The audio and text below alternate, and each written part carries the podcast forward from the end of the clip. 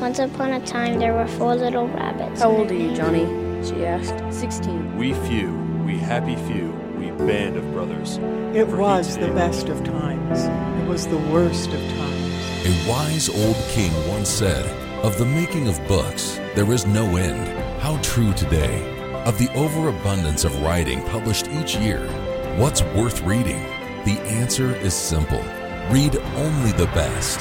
Come join the discussion on Just the Best Literature. Well, hello again, everyone. Thanks for listening in today. Well, I have a comment today, and it's uh, I'm really excited. I keep getting comments, so um, you've got me so excited about it. Please keep sending comments. But uh, this is hello JBL. Thanks so much for going to the effort of doing a JBL program every week. I don't always have access to the books you cover, so just hearing about them and learning their motives, themes, etc. is really great. I also enjoy it when you read sections of the book. Keep well. Now, it, it doesn't say where this is from, but thank you for sending that in, and uh, I do appreciate that you like me reading because sometimes um, I think that just adds so much to the program when we do that. Well, on our last two podcasts, a men's panel joined me to discuss how Marlowe learned about Kurtz. Now, for today's program, I want to begin a new discussion on the women Conrad features in The Heart of Darkness. Now, how Conrad presents these women in this novel is a subject of some controversy, especially for feminists. Now, let me just read to you a little uh, introduction from a paper, and uh, this is from the Sauceland Journal. I don't know exactly how old it is. The title of it is The Representation of Women in Heart of Darkness, and it's by uh, Miss Ms. Willow Carr. Now, uh, here's what she says. This is her first paragraph. It says Joseph Conrad's novella, Heart of Darkness, has been discussed in depth by scholars and students alike on its merit as a great piece of fiction and its seemingly problematic topics. Some, such as Chinua Achebe, argue that the text is racist and should therefore not be seen as a great piece of work, while others defend Conrad's text by arguing that the novella investigates the racism during the time period instead of endorsing it.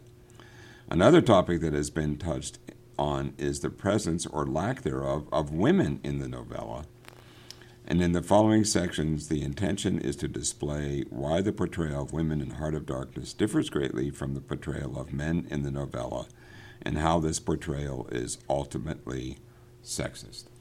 Now, obviously, Willow is a feminist, and uh, that's fine. That's if uh, that's what she wants to be. That's that's uh, not a problem. But I do want to to uh, talk about the women in the Heart of Darkness. It, to me, it's I have a different view, and of course, uh, I'm sure to other feminists out there, they could care less what I think.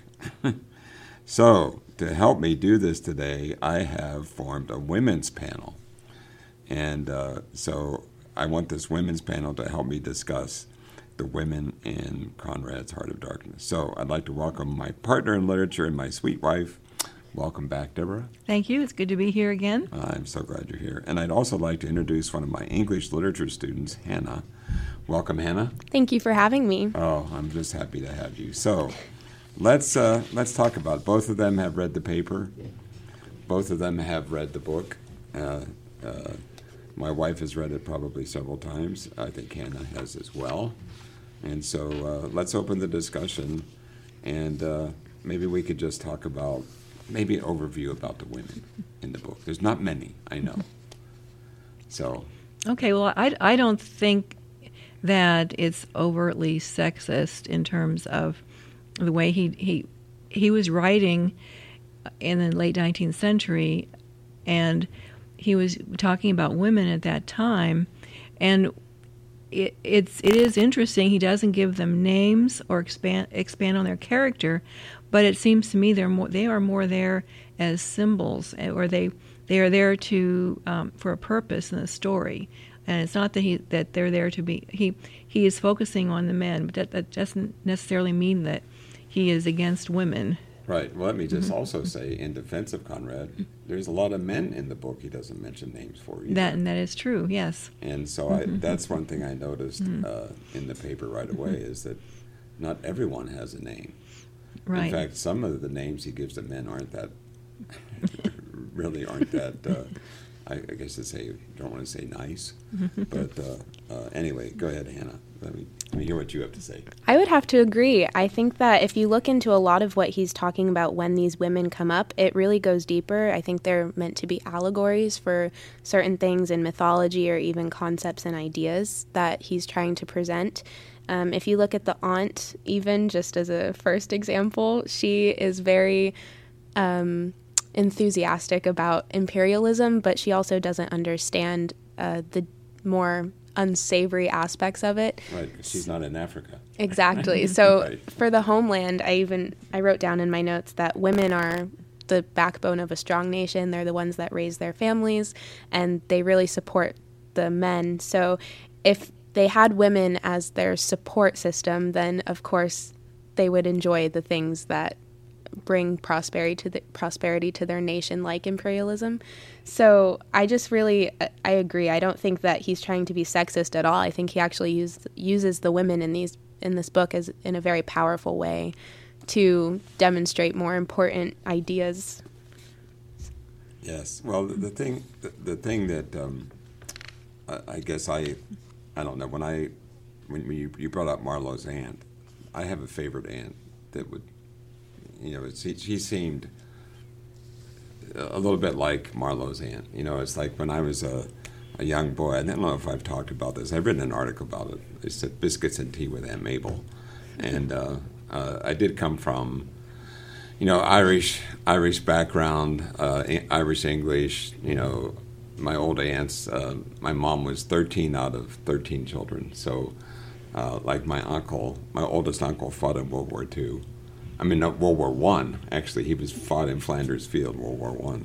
So, so they were all much older than I was, and but I could run to Aunt Mabel, and if I was sad about something, she'd make me tea and give me cookies or biscuits and and things like that. So. So the the thing is, I, I really feel like about when we, we start talking about the aunt. Maybe maybe we'll just, as uh, one of our commenters said there, that she likes it when I read. Let me just read you what he says about his aunt, and um, uh, you know we're working with I'm working with two different books here. I'm working with uh, the textbook from class, but I'm also working from a book that I can read in the dark here. so, so, um, but but anyway, um, he he has a lot of positive things to say about his aunt.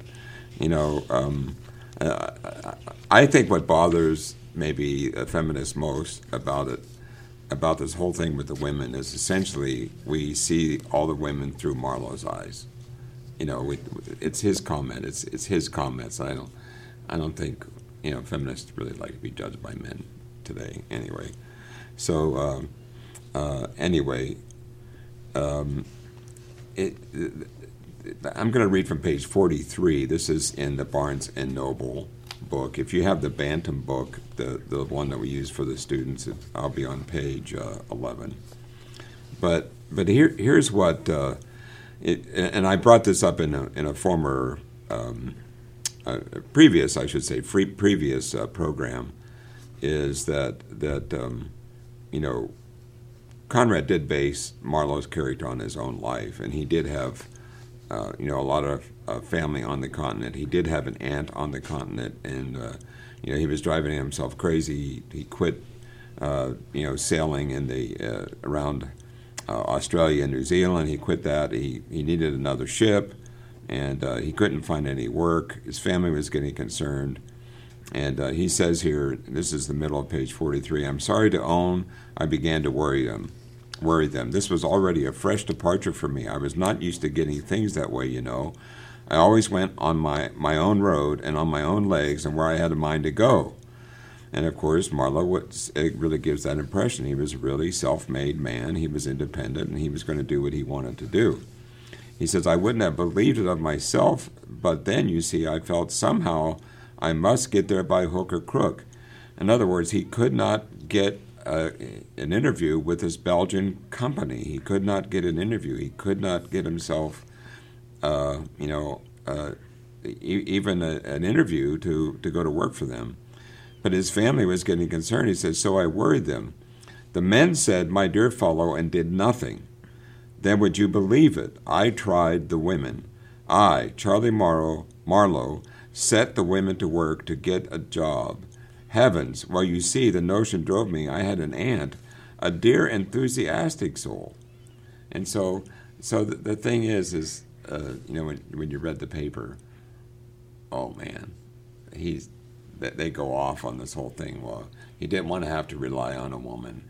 You know, uh, you know, this was the, the wrong thing to do. You know, uh, anyway. But but the the thing is, is I don't think he intends this as a put down to his aunt.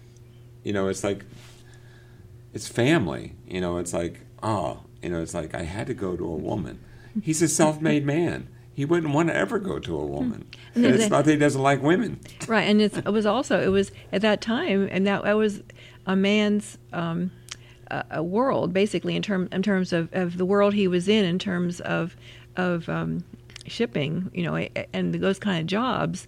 They were, and so he he would go to the men because it was, it was men on the ships and things like that. Right. So so he you wouldn't think of going to the women. No, so remember this was th- this is a story from 1899. exactly right. Yes, yes. But it's not that a woman couldn't run a ship. Mm-hmm. Right, That yeah. that's not what I don't think Conrad is even thinking about No. that. Anyway, uh, it goes on to say, um, you know, he, got in, touch with her. He said she wrote, "It will be delightful. I am ready to do anything, anything for you. It's a glorious idea. I know the I know the wife of a very high personage." In the administration, also a man who has lots of influence with, et cetera, et cetera. She was determined to make no end of fuss to get me appointed skipper of a river steamboat, it, if such was my fancy. And so, so I, I think in some ways it's, it reminds me of Aunt Mabel, as I had this relationship with her, and I felt very special to her, you know, and I could get away with things. I remember I always wanted to play the piano, and she had this nice piano, and I would go in and she'd let me plunk on it. I mean, I would never let my grandkids do that. Today, you know? but she let me do it. You know, so I have this fond memory of her. And of course, when I you know got engaged to you, where did I take you? We went to see Aunt Mabel. We went to yes, see we Aunt did. Mabel. Mhm. Aw, You know, that's really it nice. Just, it just made her day, you know. So so anyway, uh, okay. So look look what he's saying about her. He said, but it, but it's true. You know, you can misinterpret what he said. Would you believe it? I tried the women. You know, well, I'm sorry. Sometimes I need help from women. Go ahead, Hannah. Um, I was just thinking, uh, it's also very interesting because at this time, like women were very social. If you think about, they had their parlors and they would have tea where all these women would get together. So I don't think it's bad at all. They have a social network untouched by men. So it's actually very smart that he did that because, like it says, she the aunt knows a man or a man through the wife, and he's very high up in the administration. So I think it's a great resource to use um, because women are always in the background. They chatter, they talk, they do all sorts of things They and have these social gatherings. So I think it's Yeah. smart. Well, just think about Winston Churchill and his wife. Mm-hmm. I mean, Clementine. She was socially motivated. She's the one that actually went to him and said, Winston, these people don't like you. you don't see it. I see it. Don't be so nice to them. They don't like you. you know, so so uh, anyway, I, I thought that that was really, really good. All right, now um, here's what really drives him crazy.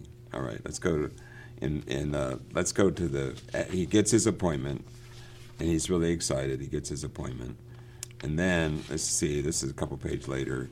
Uh, he, he's so excited. He's rushing around. He's going to get. He's going to get on the steamship, which he says, yeah, is like a two penny. It's a two penny ship compared to what he was he was doing. But uh, he decides that before he leaves, um, you know, Europe, he's got to go see his aunt. So this would be on, let's see, the Bantam page 17.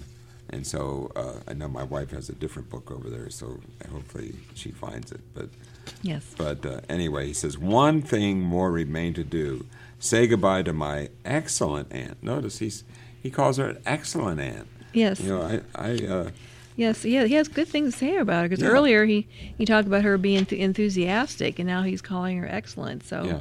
yes. and then he mhm. says I Yes. found her triumphant.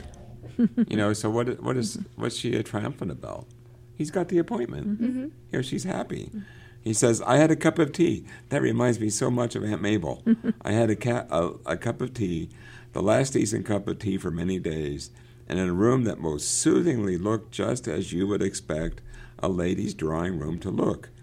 We had a long, quiet chat by the fireside. In the course of these confidences, now listen to that. So, so obviously, the chat was pretty deep because there's confidences being exchanged. It became quite plain to me I had been represented to the wife of the high dignitary, and uh, goodness knows to how many more people besides, as an exceptional and gifted creature, a piece of good fortune for the company, a man you don't get hold of every day. And uh, he said, uh, and I was going to take charge of a two penny halfpenny river steamboat with a penny whistle attached. so, so what did this aunt do uh, with him? What did she do about him? Go ahead, Hannah.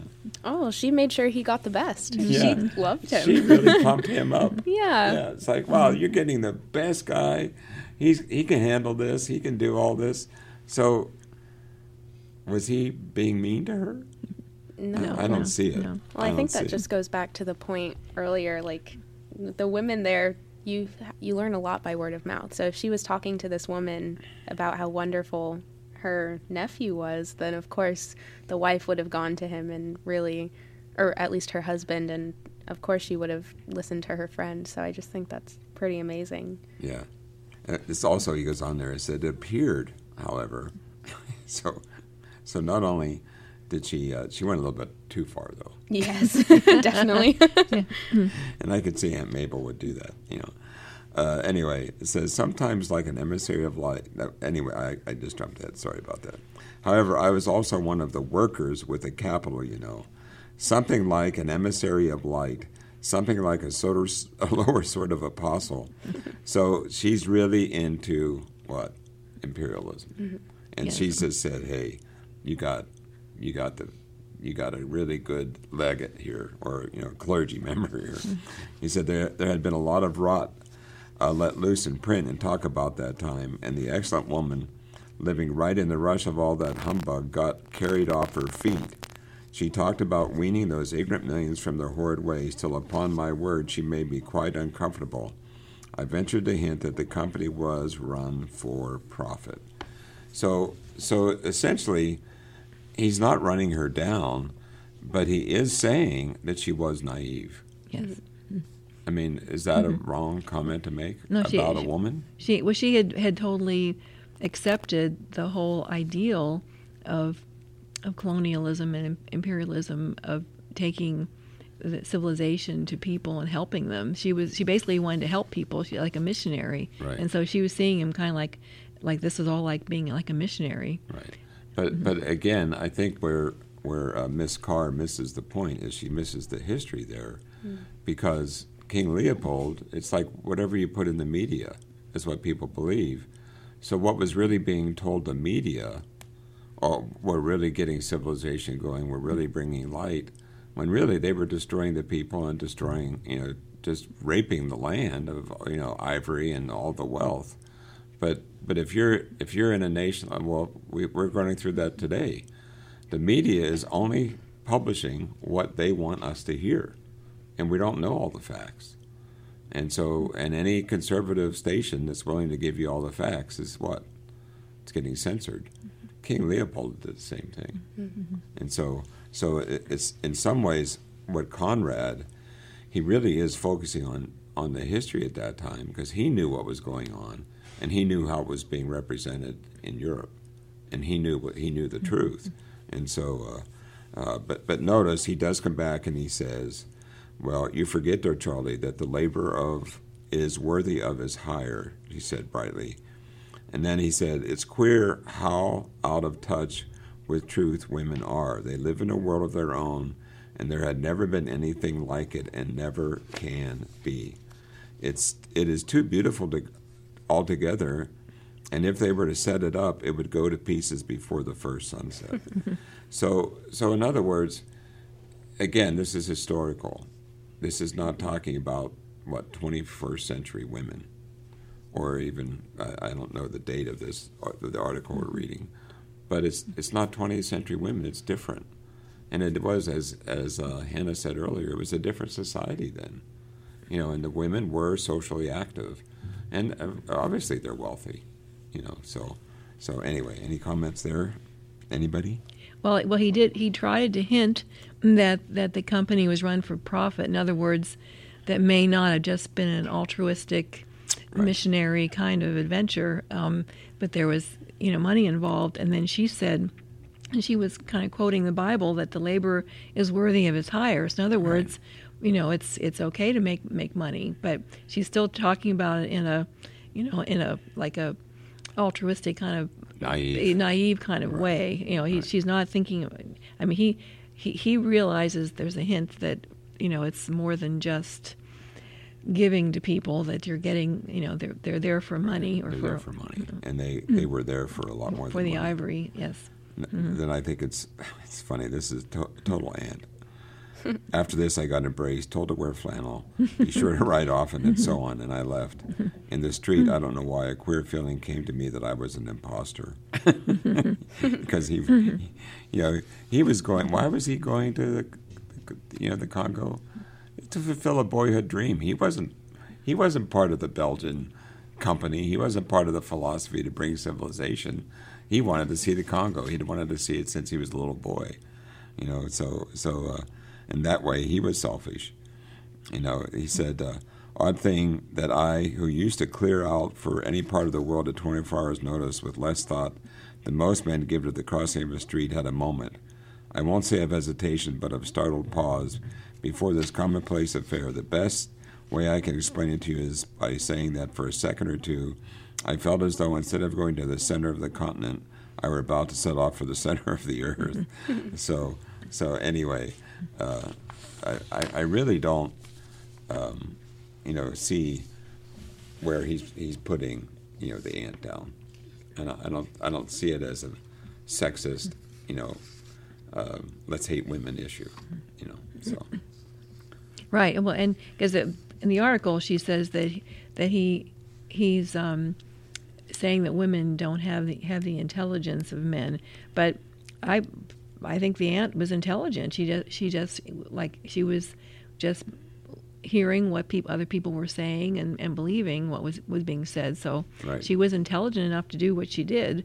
So it's not that he not that he, he was saying that she wasn't intelligent. So yeah. I disagree with that also about the article. That's a mm-hmm. that's a what do you call you know looking at things through colored glasses. You know, her mm-hmm. glasses are. are through the through the glasses of a 20th century right. woman. Yeah, she, she's uh, mm-hmm.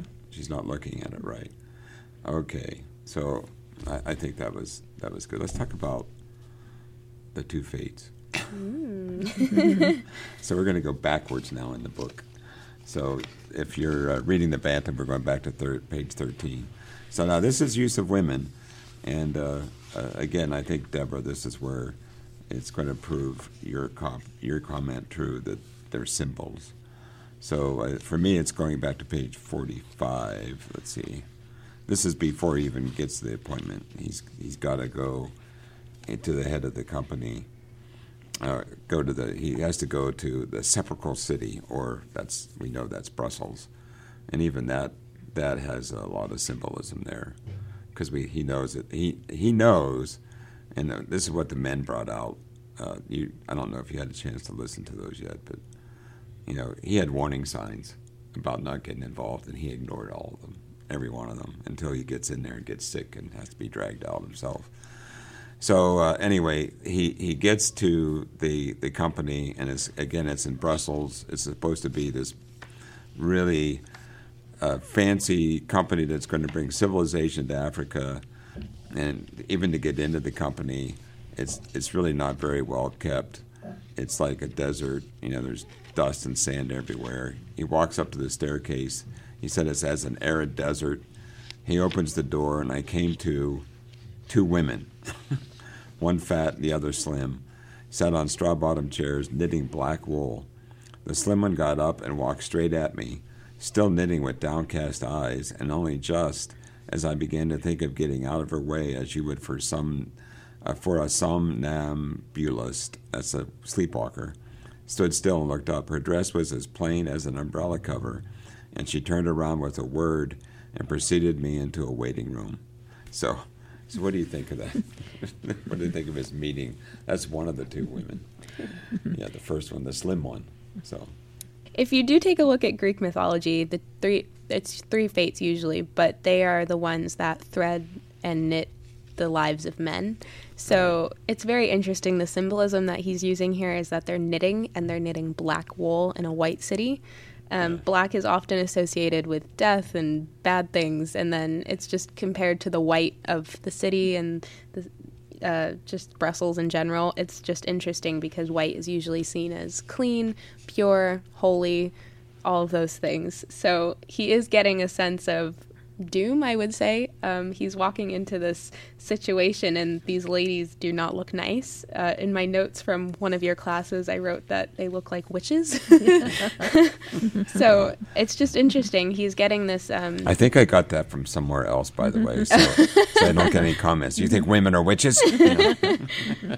but they do they are very foreboding so i think if he had just heeded those signs of what he's seeing it probably would have saved him a lot of heartache later on. The, the thing that the way I look at this as uh, you know because I I have worked for a really good co- I worked for Westinghouse Electric for years you know 14 years.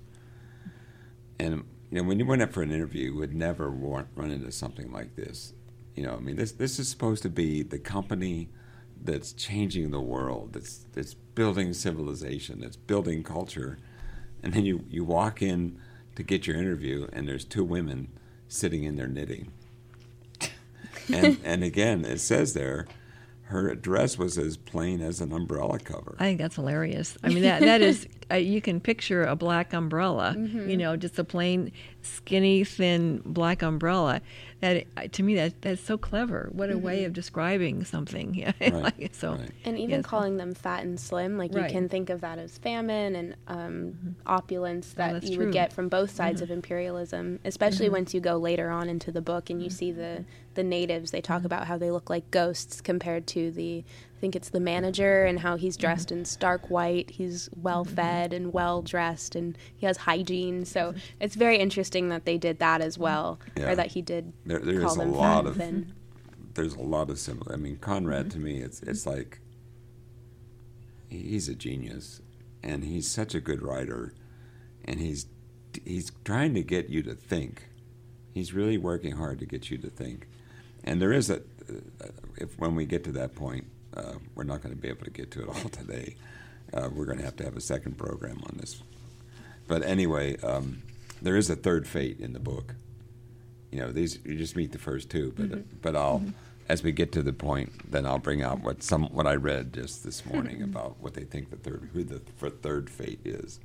All right let's just uh, um, uh, before we have to to uh, call this a program a close I knew this would happen. Anyway uh, if if you go on he, he goes and he has he visits with the doctor and he visits with the the clerk and you know he he gets because he speaks French he the the head of the company says oh right, right we want you because you can speak French.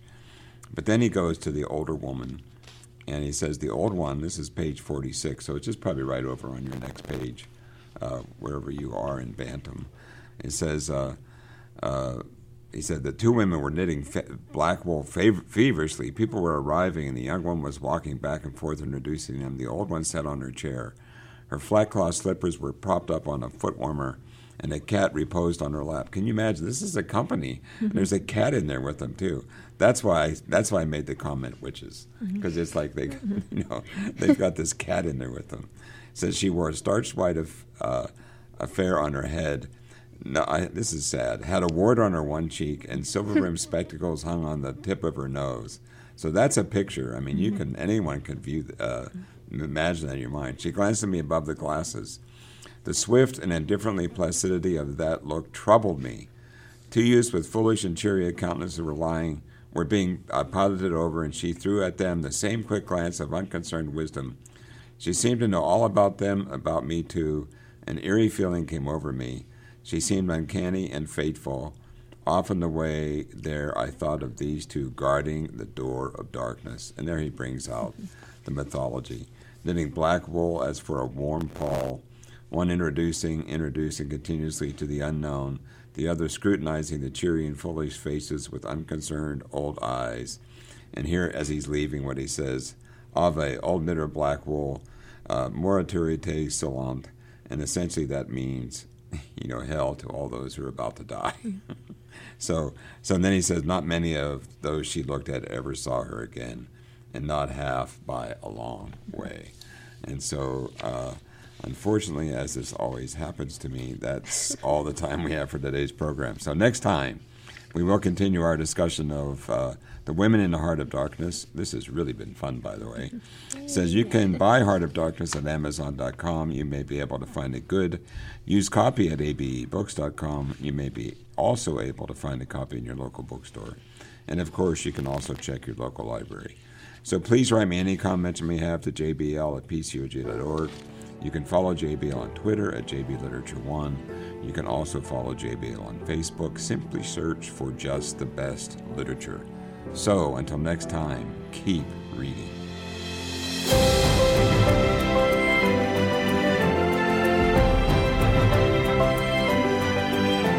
You've been listening to Just the Best Literature on Trumpet Radio, 101.3 KPCG, streaming online at kpcg.fm and thetrumpet.com.